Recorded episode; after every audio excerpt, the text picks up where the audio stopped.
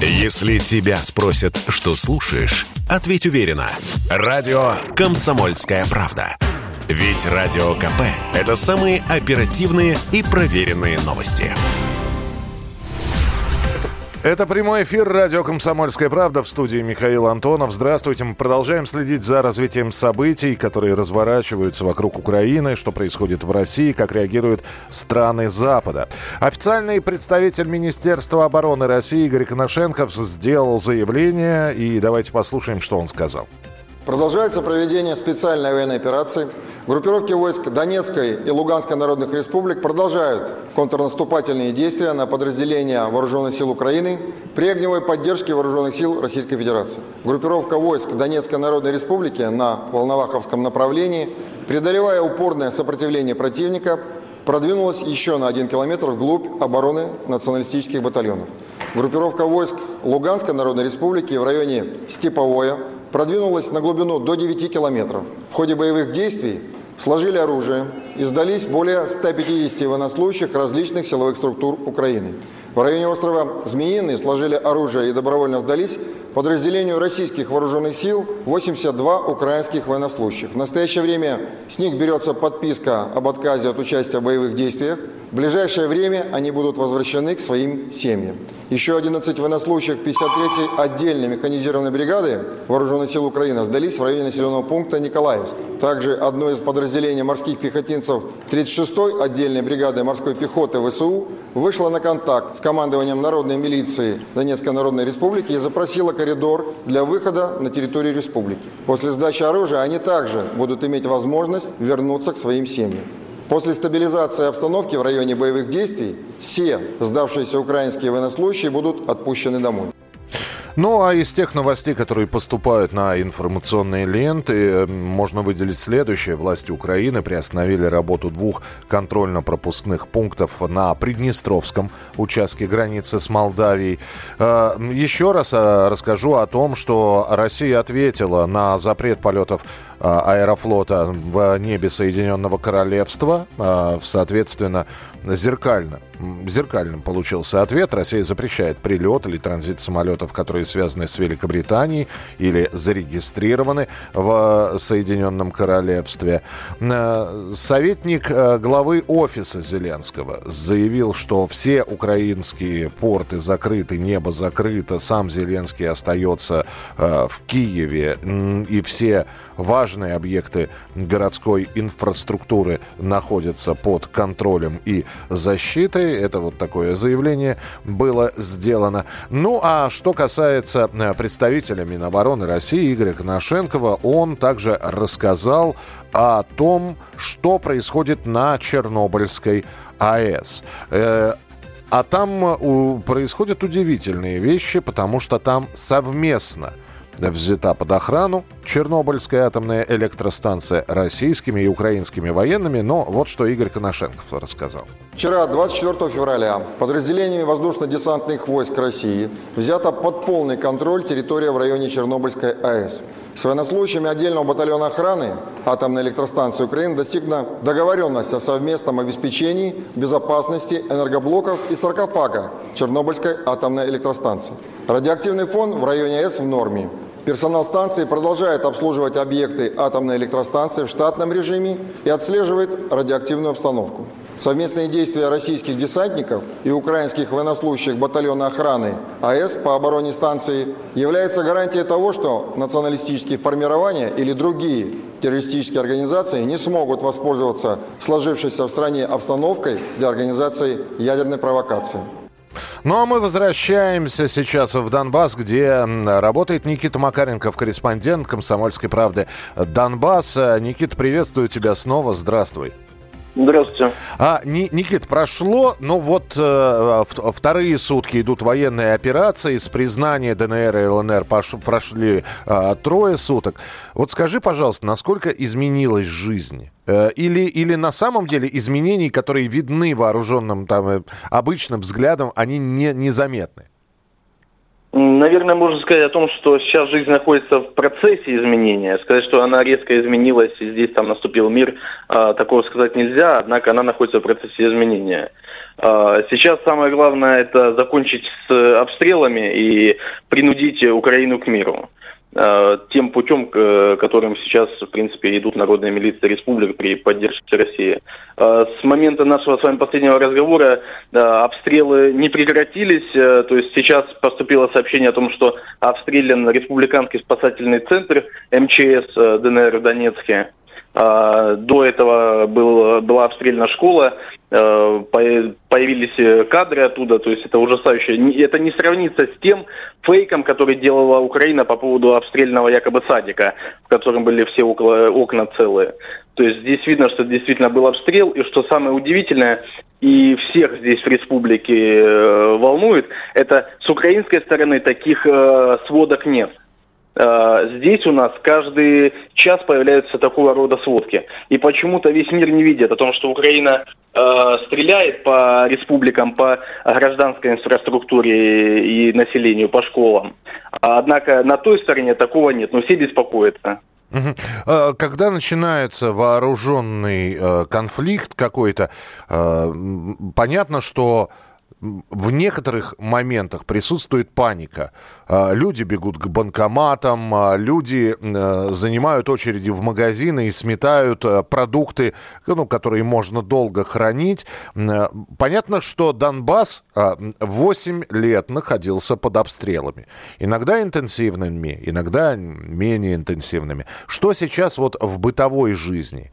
Понятно, школы не работают, ясно. Занятия сейчас временно отменены. В остальном что? Магазины, э, я не знаю, там, можно ли прийти в парикмахерскую? У человека зуб заболел, поликлиники, в конце концов. Жизнь э, меняется, в том числе накладывает свой отпечаток всеобщая мобилизация, которая сейчас проходит. То есть многие сферы, где работали мужчины и женщины, мужчины идут на фронт, остаются женщины, то есть э, и возможностей там значительно меньше. Однако, несмотря на это, магазины работают, работают даже ры- рынки, больницы, то есть все, э, все в штатном режиме. А, паники среди населения нет, то есть 8 лет у нас э, все это происходило, и происходило намного жестче и сильнее даже, чем сейчас. 14-15 год. Э, то есть те кадры, которые сейчас передает Украина, когда все бегут по магазинам, скупают э, э, продукты, пустые полки, у нас такого нет. У нас здесь товар есть, хлеб есть, продукты есть. Народ, в принципе, волнуется, но такой паники не наблюдается.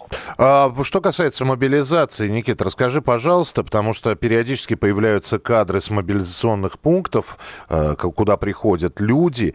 Это добровольцы или это все-таки все э, призыв такой, это по, по, по повестке, это что называется? Обязательно, это всеобщая обязательная мобилизация, э, то есть э, мобилизация обязательная, люди идут э, как по повесткам, так и добровольцы. То есть есть те, которые, не дожидаясь повесток, идут в военкоматы, это и бывшие ополченцы, которые служили, а потом ушли налаживать мирную жизнь, работать на заводах. А, вот. Сейчас они вновь встали в ряды. Э, то есть э, и добровольные э, идут, не дожидаясь повесток, и идут по повесткам. Даже вот касаемо нас, журналистов, которые сейчас здесь находятся в Донецке, тоже ситуация не до конца ясная, потому что вчера выступил глава республики с заявлением, с обращением к журналистам, в том числе и к дончанам, которые уехали в Россию, журналисты, приехать сюда, выполнить свой профессиональный долг.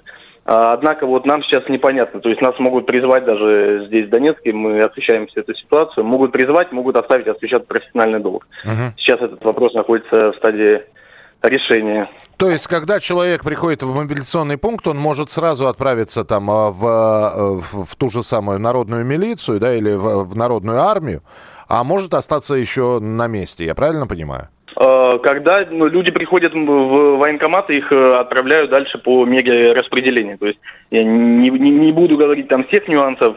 А дальше они идут служить. То есть их ставят на, на учет, и, э, приписывают, и они идут служить в разные места, в разные части и так далее.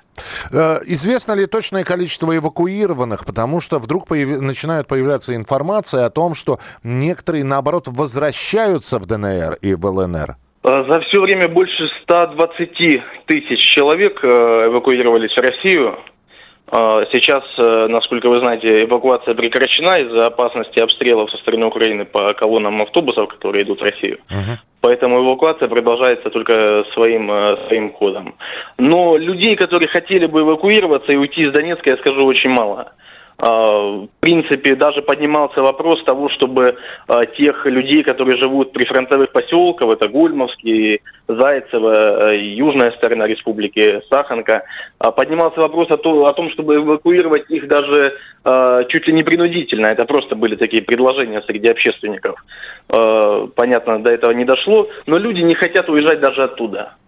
У всех э, одна позиция, мы на своей земле, мы ее отстаиваем – и ждем только мира. Спасибо большое. Некоторые, которые да. уехали, хотят вернуться. Да, есть сообщения и такие, которые люди уехали, они, многие уже поднимают вопрос о том, чтобы приехать обратно и здесь участвовать вот в жизни республики.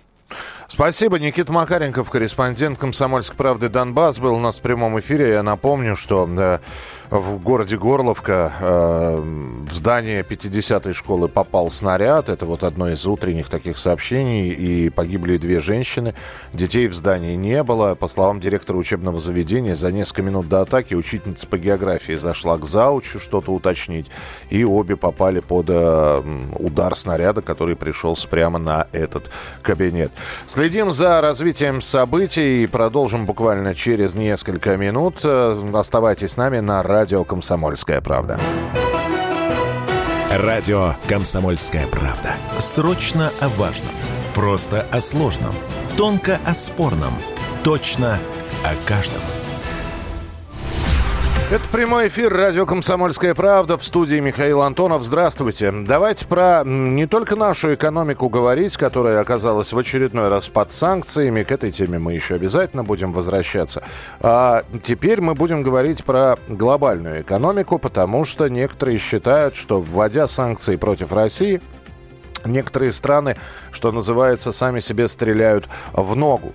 Например, в Минэкономике Франции уже сделали заявление. Вопрос цены на газ является стратегическим, а за последние часы цены выросли на 30%.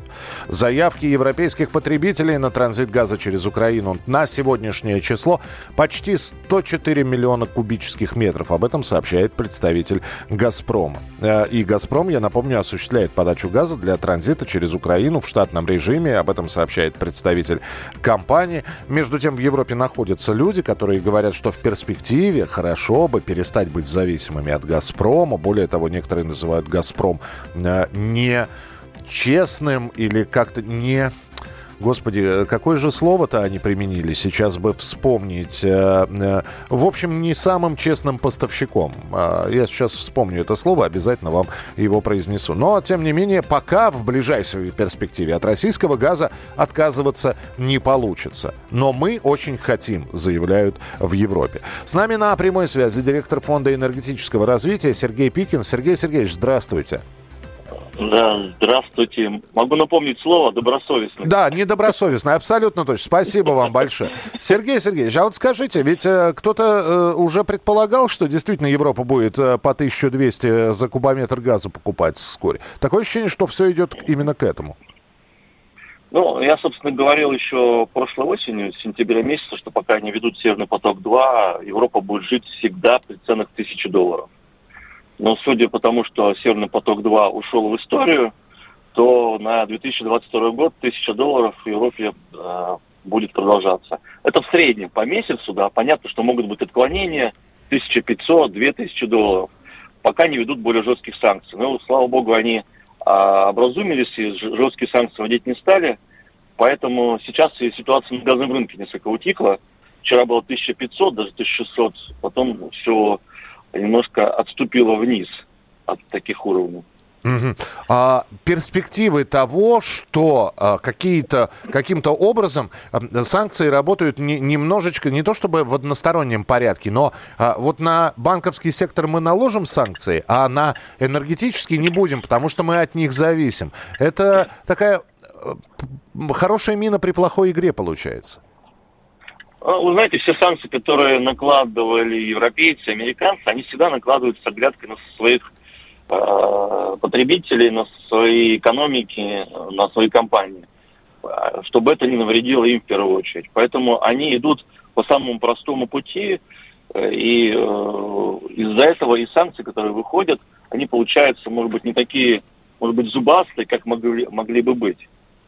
Но когда мы с вами говорим про санкции, давайте поговорим про контрсанкции. Есть контракты, есть существующие контракты по поставке российского газа. Мы можем в одностороннем порядке пересмотреть цену э, этого контракта? Ну, если мы будем пересматривать цену в одностороннем порядке, то в этих контрактах есть возможность а, судебного решения, и уже были прецеденты, когда «Газпром» проигрывал а, в судах, э, и с него брали компенсацию, поэтому я думаю, что такого никто делать не будет – формула, которая есть в контрактах, она позволяет очень неплохо зарабатывать э, на поставках.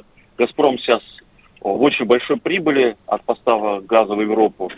Более того, за время э, отопительного сезона за счет вот этой надбавки, за отсутствие «Северного потока-2», «Газпром» заработал столько, сколько покрывает стоимость всего «Северного потока-2». То есть, в принципе, проект уже окупился, даже не начавшись. Поэтому то, что он ушел в историю, это как бы плохо, политически плохо, наверное, но с точки зрения экономики он окупился, как это не парадоксально.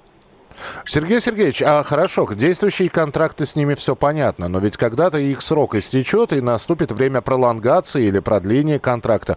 А вот здесь мы можем уже диктовать свои условия? Ну да, тут яркий пример с Молдовой, которая имела один контракт с, одни, с одной ценой и осенью прошлого года получила сначала предложение в три раза выше, потом после долгих переговоров все-таки удалось как-то э, договориться на цену просто раза два выше, чем была. И что, что к чему это привело? Они вынуждены были поднять тарифы для населения в два с половиной раза для того, чтобы компенсировать новую стоимость газа. Вот следствие для таких экономик, как Молдова. Конечно, другие потребители европейские, они более богатые, они могут себе позволить э, такую цену но это тоже все влияет на, в итоге на инфляционный процесс, на стоимость электрической энергии, на стоимость э, жилищно-коммунальных услуг, на стоимость товаров. То есть инфляция растет, и это видно. А, если говорить про экономический потенциал а, Донбасса, а, региона, который сейчас, ну вот, признан независимым, а, что там по контрактам и может ли это быть интересно для экономики России? Ну, в первую очередь, Донбасс а, ассоциируется у нас с углем. Да, угольная промышленность, а, конечно, да. Да, угольная промышленность, э, металлургия. Вот, я думаю, это то, а, что было и в советское время, и останется, э, и будет развиваться. Просто проблема была всегда после а, конфликта военного, что они не могли в полной мере добывать этот уголь и нормально продавать. Я думаю, что в текущей ситуации, после нормализации ее, э, как раз все это будет уже налажено. Ну, сама Украина испытывала все эти годы дефицит угля страшной зимой.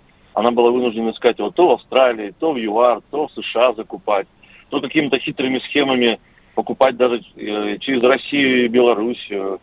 Вот. Поэтому сейчас есть шанс просто выправить ситуацию и сделать так, как это было до 2014 года ну, именно с экономической точки зрения. Угу. Сейчас будет такой вопрос, Сергей Сергеевич. С одной стороны, вроде как не из вашей области, потому что будем говорить про банковский сектор, но э, многие занимаются инвестициями, да, и мы видим падение рынка акций, в том числе того же самого «Газпрома» который, ну, не является, конечно, монополистом, но тем не менее является крупнейшим поставщиком э, и разработчиком газовых месторождений.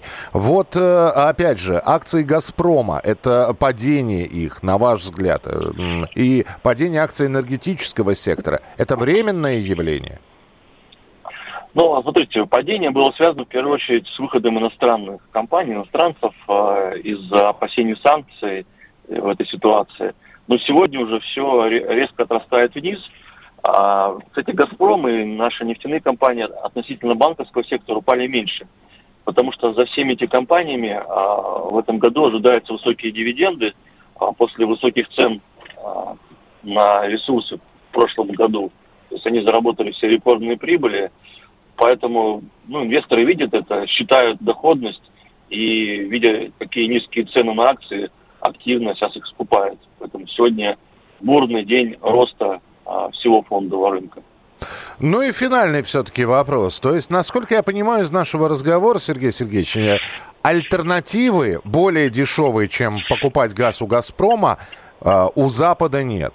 Либо, э, собственно говоря, наступить на грабли, разорвать контракт с «Газпромом» каким-то образом и искать себе партнера ну, дорогого, а иногда в разы дорогого, но на стороне. Я правильно понимаю?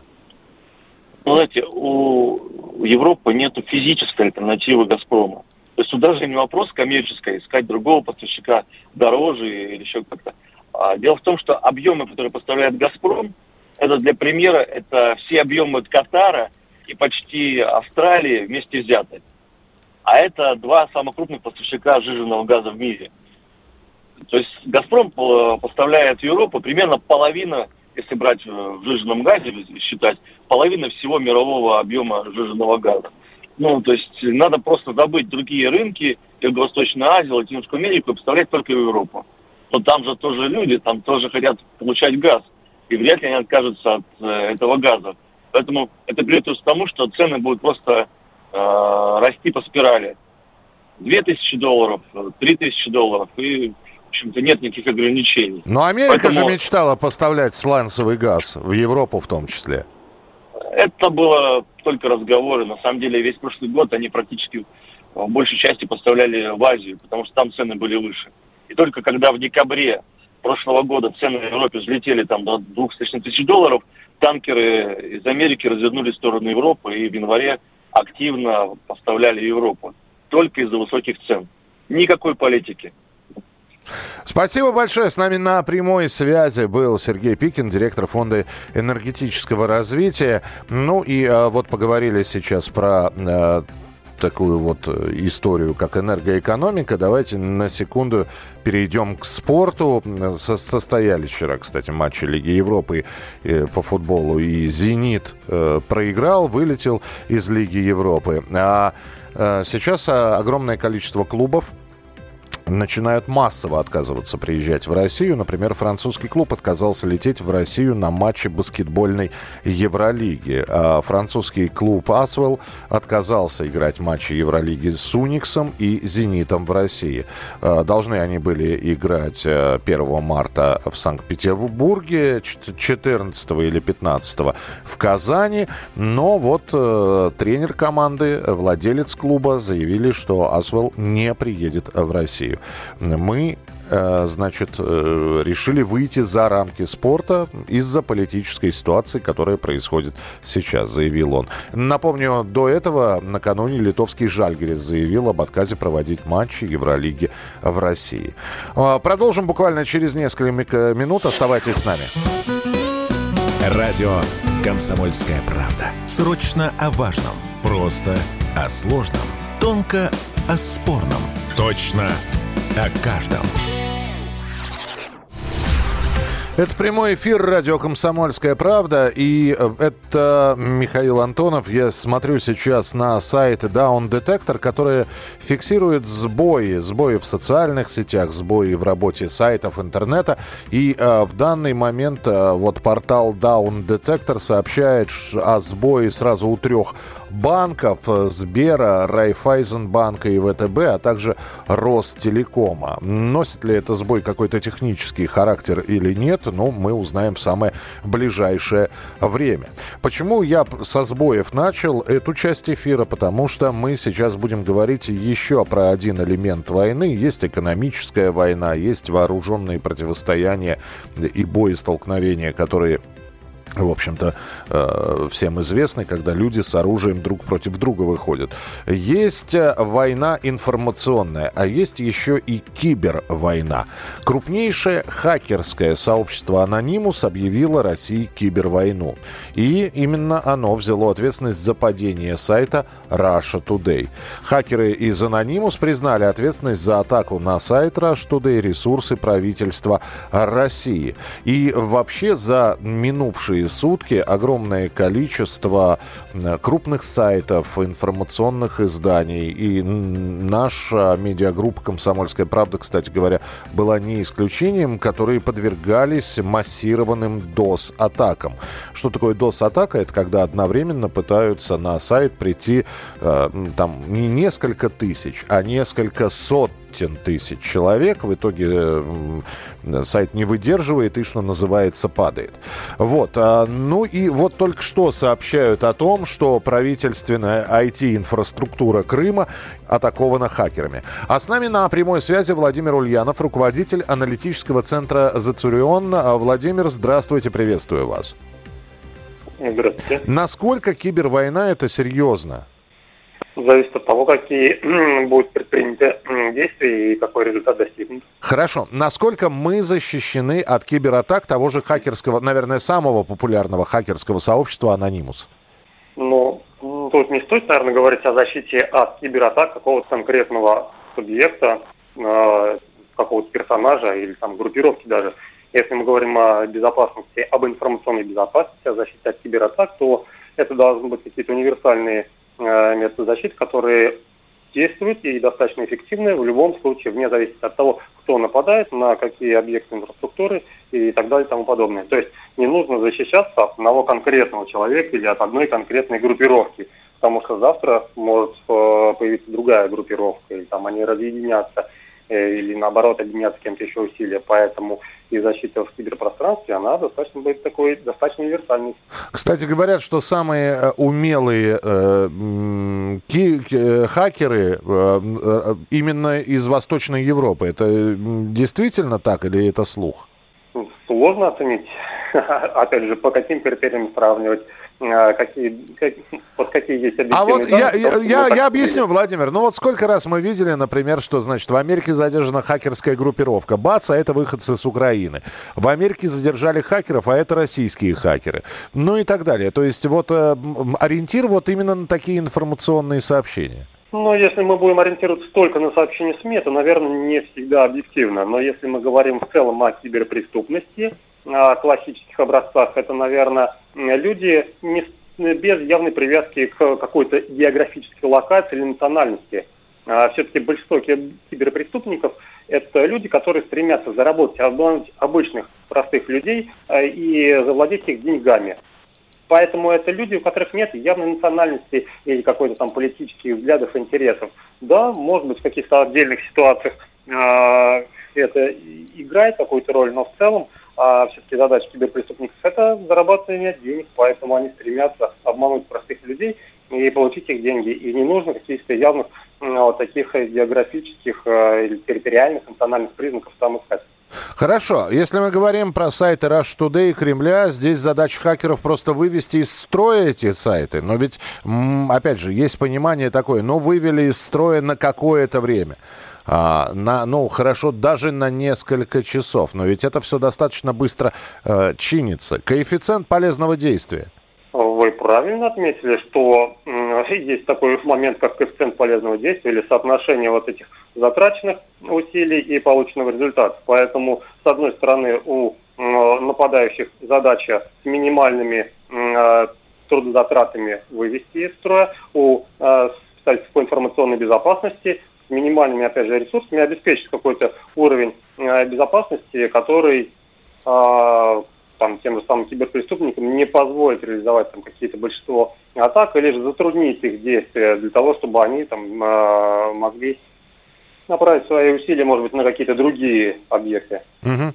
А, и все-таки я возвращаюсь к вопросу, насколько мы защищены? Это, э, то есть, э, у нас э, действительно мы можем противопоставить и противостоять хакерским атакам, вот, и быстро восстанавливать те сайты, на которые осуществлена атака, или все-таки, ну, знаете, когда всегда говорят, да, вот Евро, у Европы все лучше, чем у нас. Как у нас с этим? Защищены в достаточной степени, но никто не гарантирует абсолютно безотказную работу любых систем. Тем более тут могут быть различные сценарии. Если мы говорим о тех же сайтах, там, о средствах массовой информации, у которых и помимо кибератак есть сложности там, с э, обеспечением их э, нормальной работы в условиях, когда действительно огромное количество людей и э, переходит на сайт и смотрит какой-то тяжелый э, контент, там, видео, аудио, постоянно обновляет страницы, это в целом повышенная нагрузка по сравнению с обычной среднестатистической, то, что мы наблюдали, там, скажем, год назад, месяц назад, в какой-то конкретный момент. Поэтому в целом вот эта повышенная нагрузка и, возможно, какие-то дополнительные атаки, они могут приводить к тому, что э, ресурсы на какое-то время там могут быть недоступны или затруднен доступ к ним а, что касается э, средств массовой информации, с этим все понятно. Ну и с сайтами Кремля. Но ведь есть э, такие ресурсы, как, ну, я не знаю, госуслуги, например. Есть... Э, э, сайты банков, где хранятся наши данные. Вот с этим у нас как по защищенности? Я надеюсь, что все хорошо. Мы, мы, то, мы тоже надеемся, что все хорошо, и все-таки, да, но просто, понимаете, вот сидит сейчас человек, который слышал слово хакеры, который слышит сейчас эксперта в нашем эфире, и ему очень хочется, чтобы эксперт сказал, дорогой товарищ, дорогой вкладчик, в принципе, все защищено. Но если вам будут в очередной раз там предлагать сбросить э, три цифры с оборота карты, да, не, не делайте этого. Ну, это совершенно стандартные, как бы базовые вещи, о которых нужно говорить ежедневно. А вот такой цифровой день, конечно, а, пользовательская безопасность, она зависит не только от организации, от сервиса, который обеспечивает работу, а, но и от самого а, пользователя, от человека. Поэтому, конечно, такие вещи, как безопасность хранить свои логины, пароли, данные, это тоже крайне важно. Поэтому то, что касается сервисов, да, конечно, они защищены, и есть специалисты по информационной безопасности, которые работают над обеспечением, э, извиняюсь, тавтологии, безопасности. Поэтому, прежде всего, не стоит паниковать, и даже если в какой-то момент сервис недоступен, это не значит, что сломался, хакеры взломали какие-то плохие атаки. Да нет, может быть, сейчас все хорошо, через пять минут, но давайте все-таки э, с пониманием относиться к ситуации. Вот эта повышенная нагрузка, она тоже может влиять. Поэтому не нужно все всегда валить на хакеров, на страшные атаки. Ну и тогда финальный вопрос. Вот сейчас нас послушает человек какой-нибудь и, и подумает, что если он, например, э, поставит антивирусную программу какую-нибудь очень серьезную и очень дорогостоящую, он будет полностью от хакерских атак и от э, хакерских вирусов, от троянов защищен. Э, это правда или, или не надо бежать в магазин? Неоднозначно с одной стороны, необходимо использовать средства информационной безопасности, и вот эти технические решения, и антивирусные решения, тем более сегодня, когда фактически любое устройство, оно так или иначе коммуницирует с другими устройствами через интернет и другие сети. Но при этом ни одно техническое средство не дает стопроцентной гарантии надежности а, от всех взломов, от всех возможных атак. Тем более мы знаем, что есть вот такие атаки, там используют метод социальной инженерии, когда а, мошенники там звонят, пишут, стираются в доверие. И, конечно, а, очень важно не только техническая оснащенность, но и, безусловно, собственное какое-то понимание вот этих угроз и аккуратное поведение, в том числе в сети. Спасибо большое. С нами на прямой связи был Владимир Ульянов, руководитель аналитического центра «Закурион». Поэтому бдительность, бдительность и еще раз бдительность. Новости, какие поступают. Финал футбольной лиги чемпионов. Э, тот самый преснопамятный, многострадальный. О нем начали говорить еще, когда даже не было подписано э, Владимиром Путиным, президентом России, признание независимости ДНР и ЛНР, и это вроде как была одна из санкций, что Россию за ее действия, за ее поступки нужно лишить финала футбольной лиги чемпионов 2022 года. Сначала э, УЕФА говорила, что они даже не, рас... не обсуждают это все, но, видимо, все-таки обсуждали. Так вот, финал Лиги чемпионов 2022 года, который должен был пройти на арене на Крестовском острове в Санкт-Петербурге, перенесен во Францию и пройдет на стадионе Стад де Франс в пригороде Парижа. За такое решение сегодня проголосовала УЕФА. А, а сообщает об этом Нью-Йорк Таймс. А, продолжим буквально через несколько минут. Оставайтесь с нами на радио «Комсомольская правда». А, заходите на наш сайт radiokp.ru, подкасты, прямой эфир, ну и новости там тоже есть. Радио «Комсомольская правда». Срочно о важном. Просто о сложном. Тонко о спорном. Точно о каждом. Это прямой эфир радио «Комсомольская правда». Новостей очень много. Чему верить, чему нельзя доверять, э, какие факты являются правдивыми, а какие выдуманными. Вот об этом мы сейчас с вами поговорим, потому что, следя за информационной повесткой, все время сталкиваешься с фотографиями, с видео, которые при проверке оказываются совершенно не тем, за что выдаются. Я лишь несколько примеров приведу. Одно из последних видео нескольких часов. Российские, значит, военнослужащие, российская армия лупит по Украине из градов и показывают действительно установку «Град», которая э, выпускает заряд за зарядом, куда они летят, в сторону ли Украины. Потом выясняется, что это видео прошлогоднее было снято в момент учений. В небе над Киевом российские истребители показывают действительно летящие истребители. Но потом выясняется, что это видео вообще снято не на Украине, а в России. И э, на самом деле это истребители, которые готовятся к параду Победы. А, что у нас еще? Один из последних таких фейков, который появился в информационных лентах. А, в центре Киева российская ракета попала в жилой дом начинаешь проверять информацию и понимаешь, что российская э, ракета летела по своей заданной цели, направленной на военную инфраструктуру, но ее сбили украинские ПВО, и обломки этой ракеты действительно упали на жилой дом. О чем, кстати говоря, о, о том, что ракета была сбита, сами же вооруженные силы Украины и отсчитались. Как определять, где фейк, где не фейк? Каким новостям верить, каким нет? Ну, давайте спросим у Александра Малькевича, первый зампред э, комиссии по СМИ Общественной палаты Российской Федерации, журналист. Саш, приветствую, здравствуй. Да, да, добрый день. Вот объясни мне, пожалуйста, вот как, как разделить э, мух от котлет? Э, это правда, это неправда? Есть ли какой-то способ, может быть, сейчас э, мы услышим от Малькевича как, так называемый лайфхак, который поможет правду от лжи отличить? Ну, смотри, на самом деле, конечно, э, существует так называемый чек-лист, как э, проверять э, сообщения, фейковые и не фейковые, но это все работает в мирное время. Там ты начинаешь изучать, как давно создан аккаунт в социальной сети, с которого идет распространение информации, много ли там оригинальных э, постов, публикаций, сколько там друзей. Э, и, ну и будет понятно, что, условно говоря, аккаунт, сделанный за несколько недель до мероприятия, где нету только там пара-тройка репостов, Э, это все делается для того, чтобы запускать вот эти информационные пули. Равно как и э, достаточно фейковые СМИ, э, которые тиражируют всякий хлам. Ну или в, наш, в нашем случае там какие-то телеграм-каналы, которые были сделаны недавно исключительно для распространения такого негатива. Ну, кстати, расчехлилась в очередной раз, проснулась э, нехта, понятная нам, э, как бы белорусская, на самом деле польская телеграм-сетка, через которую тоже идут вбросы, часть из которых как раз вы сейчас в эфире и перечислили. А, но у нас сейчас время не мирное, идет реальная информационная война. Занимаются этим большое число специалистов и не только украинских центров информационно-психологических спецопераций, так называемые ЦИПСО ВСУ, но работают на износ и э, кибервойска польские, украинские, британские, американские фабрики троллей, причем это знаешь, как вот э, в такой известной шутке про то, что наши отважные разведчики сражаются против их мерзких шпионов. Угу. То есть, как, когда они сотнями, тысячами заряжают своих людей э, взрывать наши соцсети изнутри, это подвиг. Они тем самым борются с нашей дезинформацией.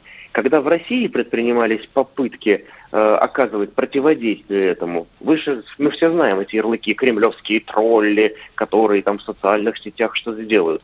Не что-то делают, а защищают наши информационные э, границы, потому что вот все то, что ты перечислял, э, это ежеминутные, ежеминутные потоки лжи, причем э, мы сегодня говорили об этом в общественной палате, шесть, шесть частей, шесть направлений атак – да, ложь в иностранных СМИ. Но здесь просто мы уже сбились со счета, мы видим вот это, да, там, э, все, нас уже сравнили с фашистской Германией и э, продолжают это расчеловечивание. СМИ иноагенты, которые работают в России, дают исключительно однобокую трактовку в интересах западных заказчиков в режиме 24 на 7. О, Саша, извини, пожалуйста, на секунду прерву. Да. Это э, как раз нужно было сказать, что э, одна из брита... британских или американских, могу сейчас соврать, но западных журналисток опубликовала очень трогательную фотографию о том, как девочка прощается с папой, и написала, да, что это до... да. девочка, которая отправляет, а папа украинский военнослужащий, который идет отражать военную агрессию агрессию. А после выясняется, что на самом деле это те самые эвакуированные из Донбасса. Дочка прощается с отцом, потому что она уезжает в Россию, а папа остается в ДНР как раз защищать республику. Абсолютно верно. То есть они э, берут реальные фотографии, наклеивают те подписи, которые им нужны. То есть, ну, это э, ниже плинтуса уже упала так называемая западная журналистика. Значит, про СМИ и на агентов понятно, они в нашей стране, российские как бы граждане отрабатывают вот эту западную повестку. Значит, фейки о войне э, это то, что вот э, мы обсуждаем ежеминутно, вот эти все э, постановочные кадры или огромное количество фотографий, роликов 14-15 годов, где э, реальная война на Донбассе выдается за, за, за нынешнее положение дел. Атака через соцсети на беженцев, она сейчас подуспокоилась, но вот в первые дни эвакуации пытались посеять рознь в приграничных регионах. А, отдельная группа – это фейки для внутреннего использования. Это то, что, вот знаете, мы все погибнем, срочно снимаем деньги, бежим в банкоматы и разные прочие страшилки о том, как мы все будем плохо жить. Это все подогревается, очень мощно, ярко распространяется. И шестая группа – это фейки о незаконных акциях, митингах, Здесь мы можем констатировать, что, как э, ни странно, а может быть это и понятно, главной э, мишенью э, для информационных террористов стал родной город президента, Санкт-Петербург, потому что здесь максимально нагнетали, причем э, это не, не скрывались, у нас есть эти скриншоты, предлагали там до 50 тысяч людей, рублей за э, публичное там выражение в соцсетях э, поддержки Украины, за то, что э, люди выходили на эти акции, приводили друзей и так далее, и так далее. И вот это все, э, в том числе какие-то там флешмобы, там запусти флешмоб, привлеки э, 10 человек или 20, сумма увеличится. То есть эти сетевые технологии, это то, что поставлено сейчас на службу. Ну и отдельно это боевые кибердействия, то есть это DDoS-атаки, э, атакуют э, общественные организации, атакуют СМИ, Э, пытаются вывести их из строя. И вишенка на торте – это то, что западные IT-гиганты перестали уже маскироваться да, и просто блокируют просто... страницы неугодных, да. да. да а, да, Саш, да. скажи, пожалуйста, а вот это распоряжение, э, установка Роскомнадзора, которая была накануне, э, он дал СМИ э, России установки, как освещать военную операцию, использовать только данные, только российские данные, проверенные данные об операции в Донбассе. Это поможет немножко изменить ситуацию? Ну, оно, безусловно, Роскомнадзор работает вообще просто на износ все эти дни, отстаивая в том числе и права э, наших СМИ. Э, но мне кажется, теперь вот как это, знаешь, доброе слово и пистолет.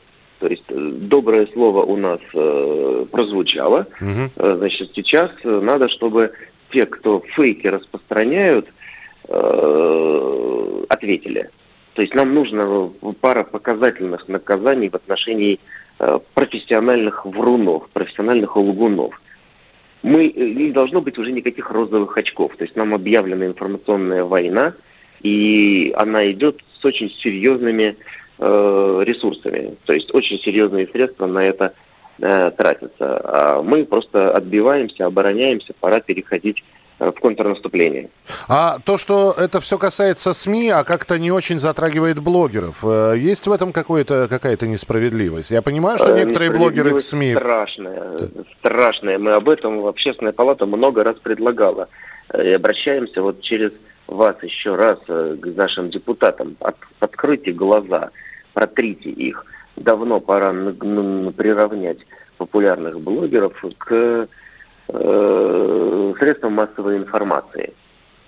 Потому что не может быть такого, чтобы э, радио «Комсомольская правда» отвечала там перед кучей законов, фактов, все их проверяли, контролировали, а на первом этаже здания, в котором сидит радио КП, блогер Пупкин значит, нес все, что он хочет, и выходил постоянно сухим из воды.